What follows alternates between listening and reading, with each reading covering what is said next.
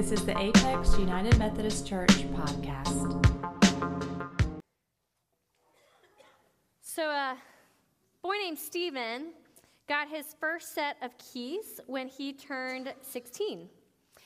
He um, went to his town where he got his driver's license and he got home and his parents handed him the keys to the family car. So he got in the car and he turned up the ignition.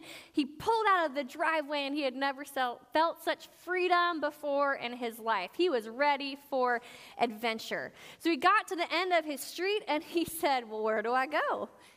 And right away, he knew where to go to church.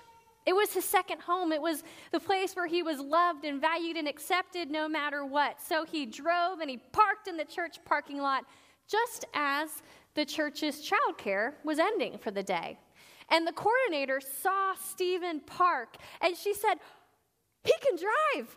We need childcare workers. So she went up to him and she said, Hey, hey, you interested? You interested in working with us? And he didn't have to think twice hang out with kids and get paid for it at church, yes, it's a no brainer. So she said, Well, let me go get you the new hire paperwork. And she went into the office and she came out with the paperwork and she came out with a key to the church.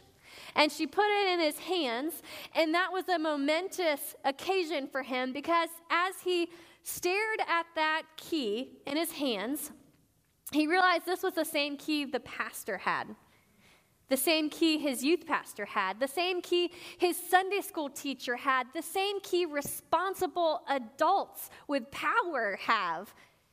And they were giving it to him. And she said, If you're going to work with us, there might be times when you have to lock up. And in that moment, he realized that life was good. But then it got even better because after a couple weeks of working at the church with his own key, the youth pastor came up to him and said, Hey, Stephen, would you help me with something? Since you're already at church so much, will you help me stock the soda machine? You can have all the Mountain Dew you can drink.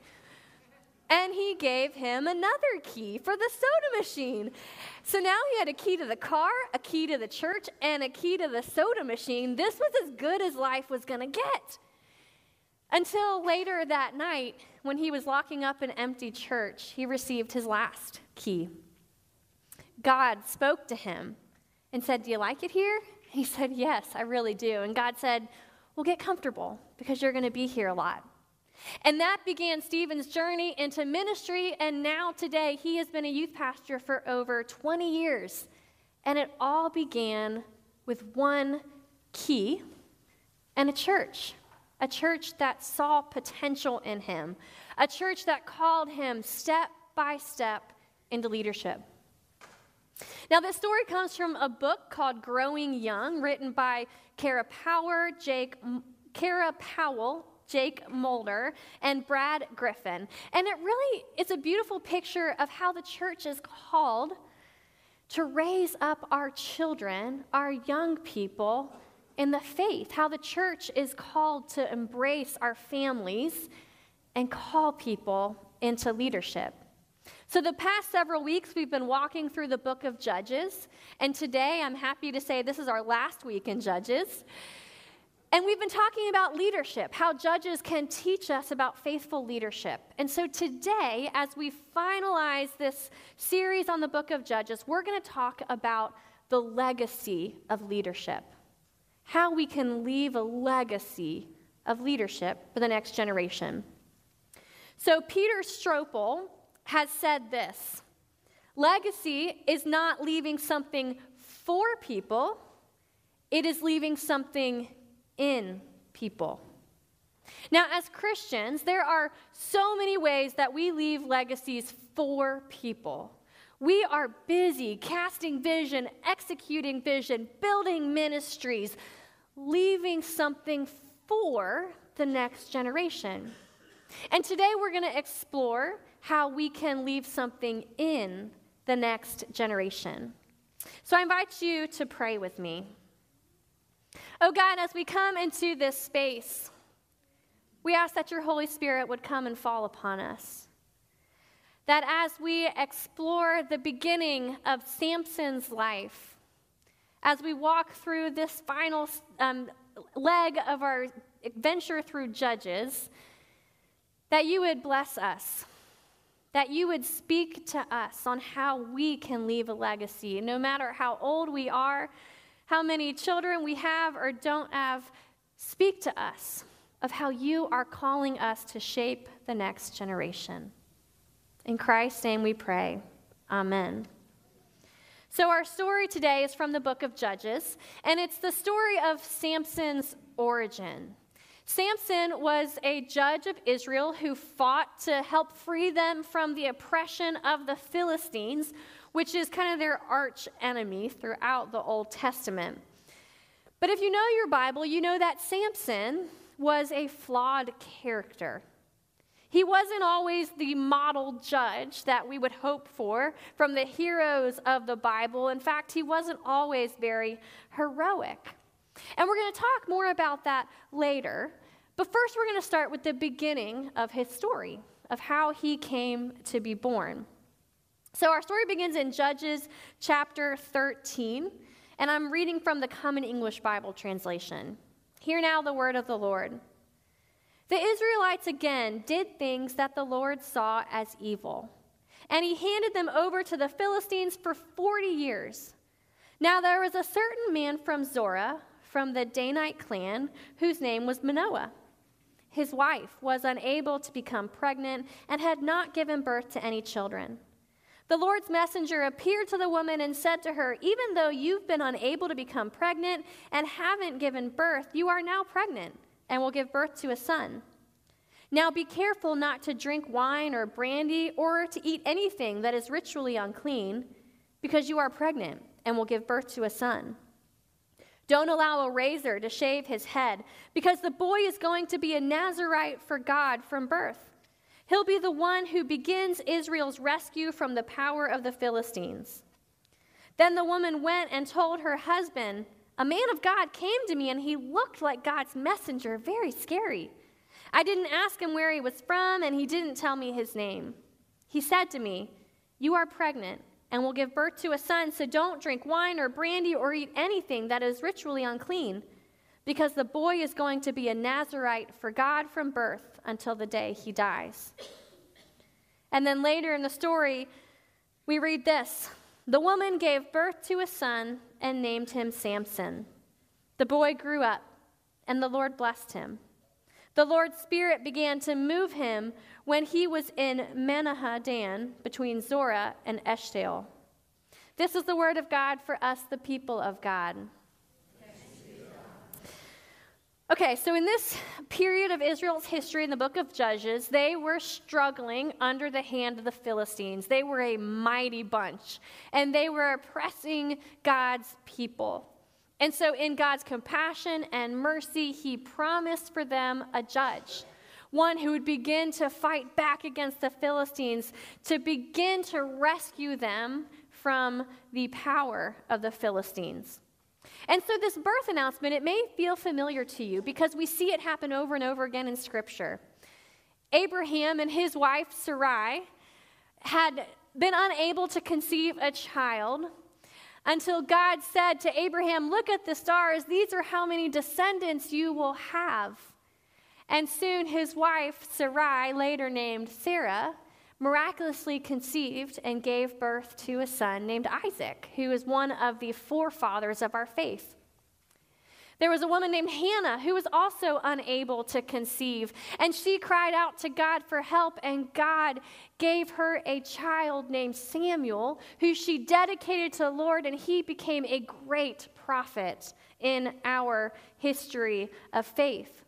And then, of course, there's Mary, a young virgin who an angel appeared to and said, Do not be afraid, for you are going to give birth to God's Son, and he will save the world. And months later, Mary gave birth to Jesus. So, this was no small moment for Manoah's wife. She knew as the angel told her that she would give birth to a son that this was not just finding out she was going to have a boy, this was finding out she was going to have a boy who was meant to be somebody great, who was meant to be a great leader, who God had created to lead God's people. And she had the responsibility of raising him to do that.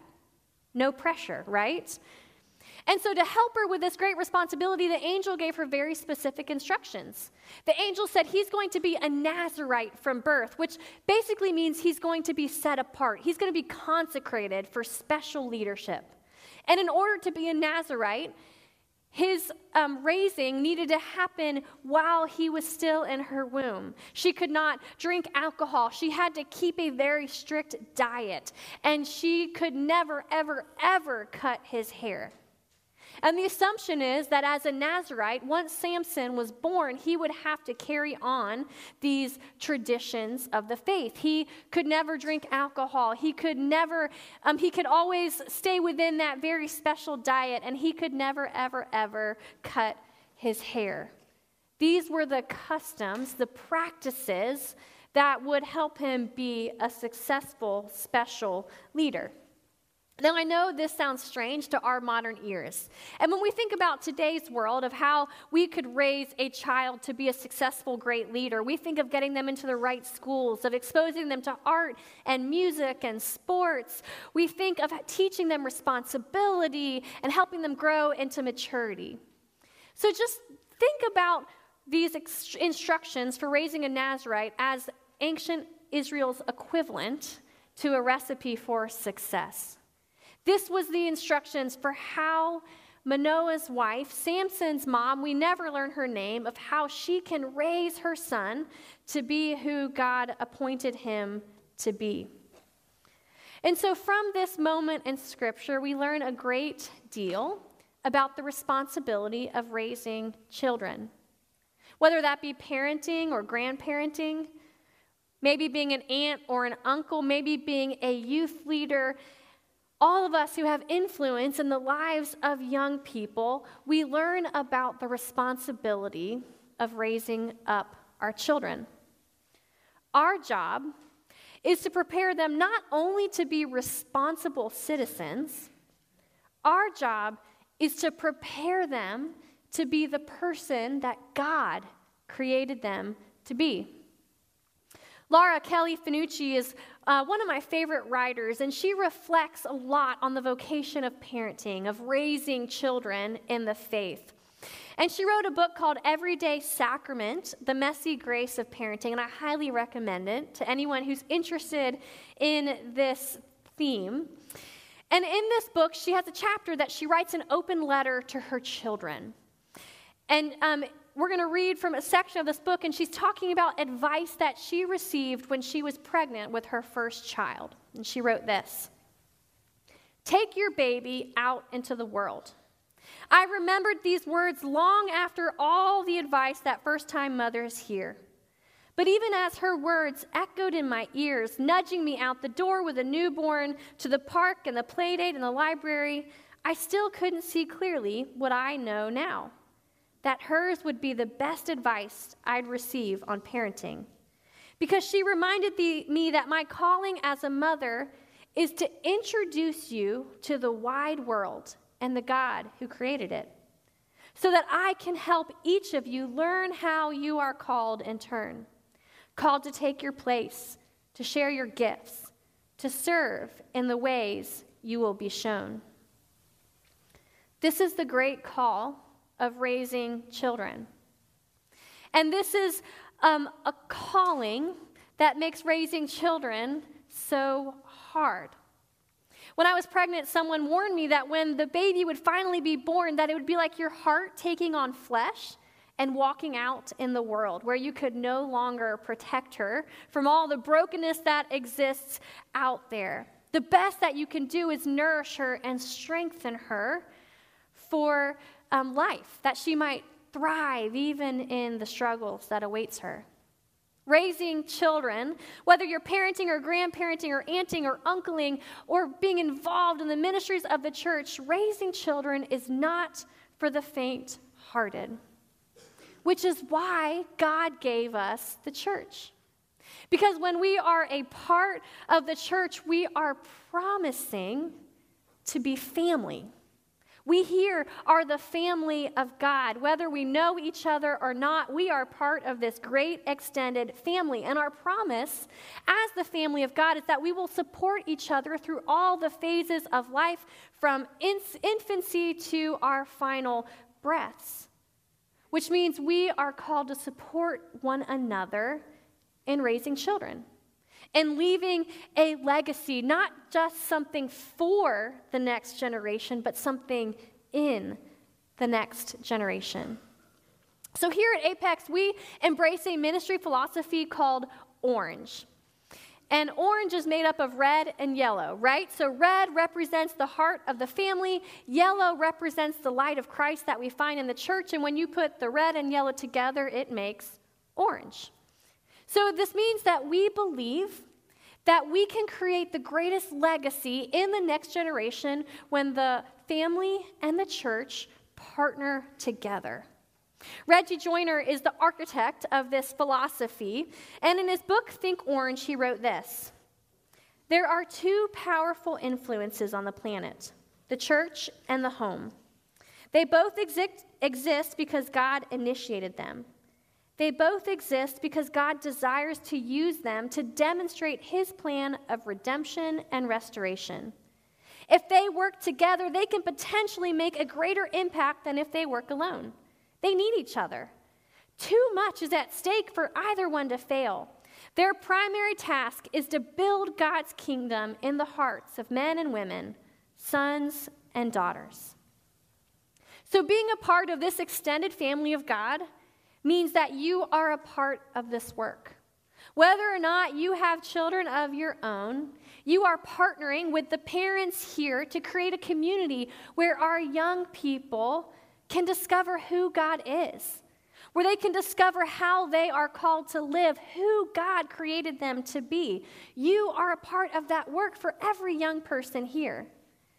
And if you're a parent, then you know how much we need that help. Reggie Joiner points out in his book that on average, a kid who's really involved in church will give the church about 40 hours a year. So that means we who are involved in ministries with young people have 40 hours a year to pour into them. Parents or guardians have 3,000 hours a year to influence children in faith.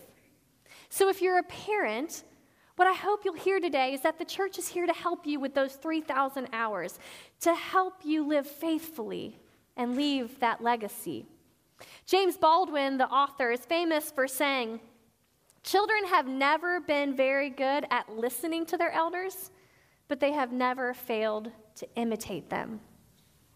The church is here to help you know God Grow in your faith. Become who it is that God called you to be. And that leaves a legacy greater than anything you can imagine. Because as you grow in your faith, you model for the younger generations how they might grow in theirs. So the church is here to help you grow in that faith, in your relationship with Jesus. And the church is here to support our parents as they disciple their kids, as they act like Samson's mom and raise them to be responsible, faithful leaders in the kingdom of God, teaching things like prayer and scripture study, worship and service. The church is your partner, parents, to help you with that great responsibility. Whenever a child is baptized in the United Methodist Church, we make a vow to that family. And that vow is in our hymnal, and it goes like this We will surround this child with a community of love and forgiveness, that they may grow in their trust of God and be found faithful in their service to others. We will pray for them that they may be a true disciple who walks in the way that leads to life. When I think about Samson's mom, when she received that great responsibility from the angel, I sure hope that she had people in her life who made this kind of vow to her. Who vowed that she, they would support her, that they would help raise him to be the Nazarite that God called him to be. I pray that she had women who would share recipes so that he could stay to his strict diet, or that they had detangler tips for when his hair grew and grew and grew. I hope and pray that she had the community of support that we at the church have, because as a parent, I don't know what I would do without it. And you know, the challenge of raising children is that they grow up, right? They grow into adults, adults that can make their own decisions. They can choose to live as you have raised them to live, or they can choose to live as they wish to live. Samson's life did not end well. He did fulfill his calling, he did undermine the Philistines, but he made a lot of mistakes along the way. He was not the model judge, the hero that his parents raised him to be, that they hoped he would be. And, and I think we have to sit with that because this is the pain of some of our lives. This is the fear of some of our lives. And isn't this why we don't always give the young Stevens in our midst our keys? Because of the fear that they will not be all that we hope they will. But here's the, here's the thing when we don't give them our keys, both literally or figuratively, when we don't give them that responsibility, that leadership, when we don't trust them to make their own mistakes and help pick them up when they fall, when we don't do that, we are betraying our calling as the people of God who are called to raise up the next generation. Because when we don't trust them with our keys, with leadership, what we're saying to them is that we don't trust who God made them to be. We don't believe in them. We don't think that they can pick themselves up when they fall. We are telling them that we don't trust them. And that is a great betrayal of our calling as parents, as grandparents, as aunts and uncles, as people who are called to raise the next generation. So I think we can learn some wisdom from Samson's mom. And the wisdom is that as people who are called to raise the next generation, we have to both hold that calling tightly and we have to hold the outcomes loosely.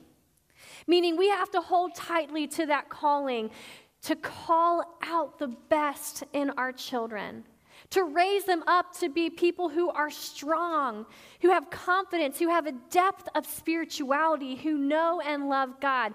That is our calling, and we can never veer from it. That is how we can be faithful. But we have to hold the outcomes loosely, place them in God's hands our job is to pass down the keys to life, to success, to faithfulness, to ministry, to train our young people to know how to use those keys. And then our job is to let them do it. But as we let them do it, our job is to love them unconditionally, just as God gives us keys. As God entrusts us with leadership and God loves us unconditionally. Whether we succeed or we fail, God is right there with us. And as people raising the next generation, that is our calling as well. To hold the outcome loosely and love them through whatever they endeavor. In Everyday Sacrament, Laura Kelly Fanucci kind of finishes up her letter reflecting on this question that she gets a lot as someone who writes about raising children in the faith, people ask her, Well, what happens if your kids leave the church? What happens if they decide they don't believe in God? What happens if they go a whole different path? And so she tells her children in the letter how she responds. She writes, Not at all, I respond. If I can raise you to know that you were created by God, loved beyond measure, and called to share your gifts with those in need, then I believe this understanding will stay buried within your bones, no matter which road you choose. Your journey may wind into the church or out of the church, but wherever you go, it will be within the wide embrace of God who changed the essence of existence with love. My confidence in that truth runs deeper than any parental fears. I know that you are not mine to keep forever. You belong to God, and you belong to God's wild world. So I can whisper these hopes and confidence. May God, who has begun the good work in you, bring it to fulfillment. I can imagine Samson's mom putting him to bed and praying this prayer over him. May God, who begun a good work in you, bring it to fulfillment. I can imagine her praying this over Samson even in adulthood when he was doing faithfully and when he was veering from the path. May God, who began a good work in you, bring it to fulfillment. I can imagine praying for Samson with love in her heart, believing in who God made him to be. That is how you leave a legacy in someone, not just for someone. So, however, you find yourself today influencing the life of a young person, I encourage you to remember three important things. First, don't hoard your keys. Train the next generation for leadership. Trust them with it and believe in them, especially when they don't believe in themselves. Second, as a part of God's family, remember that your calling is to leave a legacy for the next generation. We are the extended family of God, and all of us are leaving a legacy in our young people. Not just building a church for them, but leaving an imprint within them. Be the faithful disciple that you hope they will be. And remember, remember, church, that our calling is to introduce the next generation to the wild world and to the God who created it. Our calling is to call forth their gifts and to nurture them, to use those gifts to become who God made them to be. And then our calling is to love them unconditionally through the ups and downs of life so that they know they have a family who will always embrace them, always welcome them, always invite them home. When we do that, no matter the outcomes, we can trust that we've been faithful. So think of young Stephen. Young Stephen, who received a key and found not just a place to work, but found a vocation.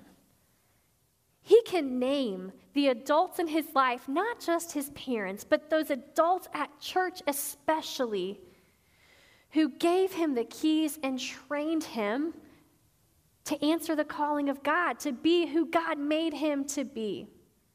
There are young Stevens all over this church. There are young Stevens in your life.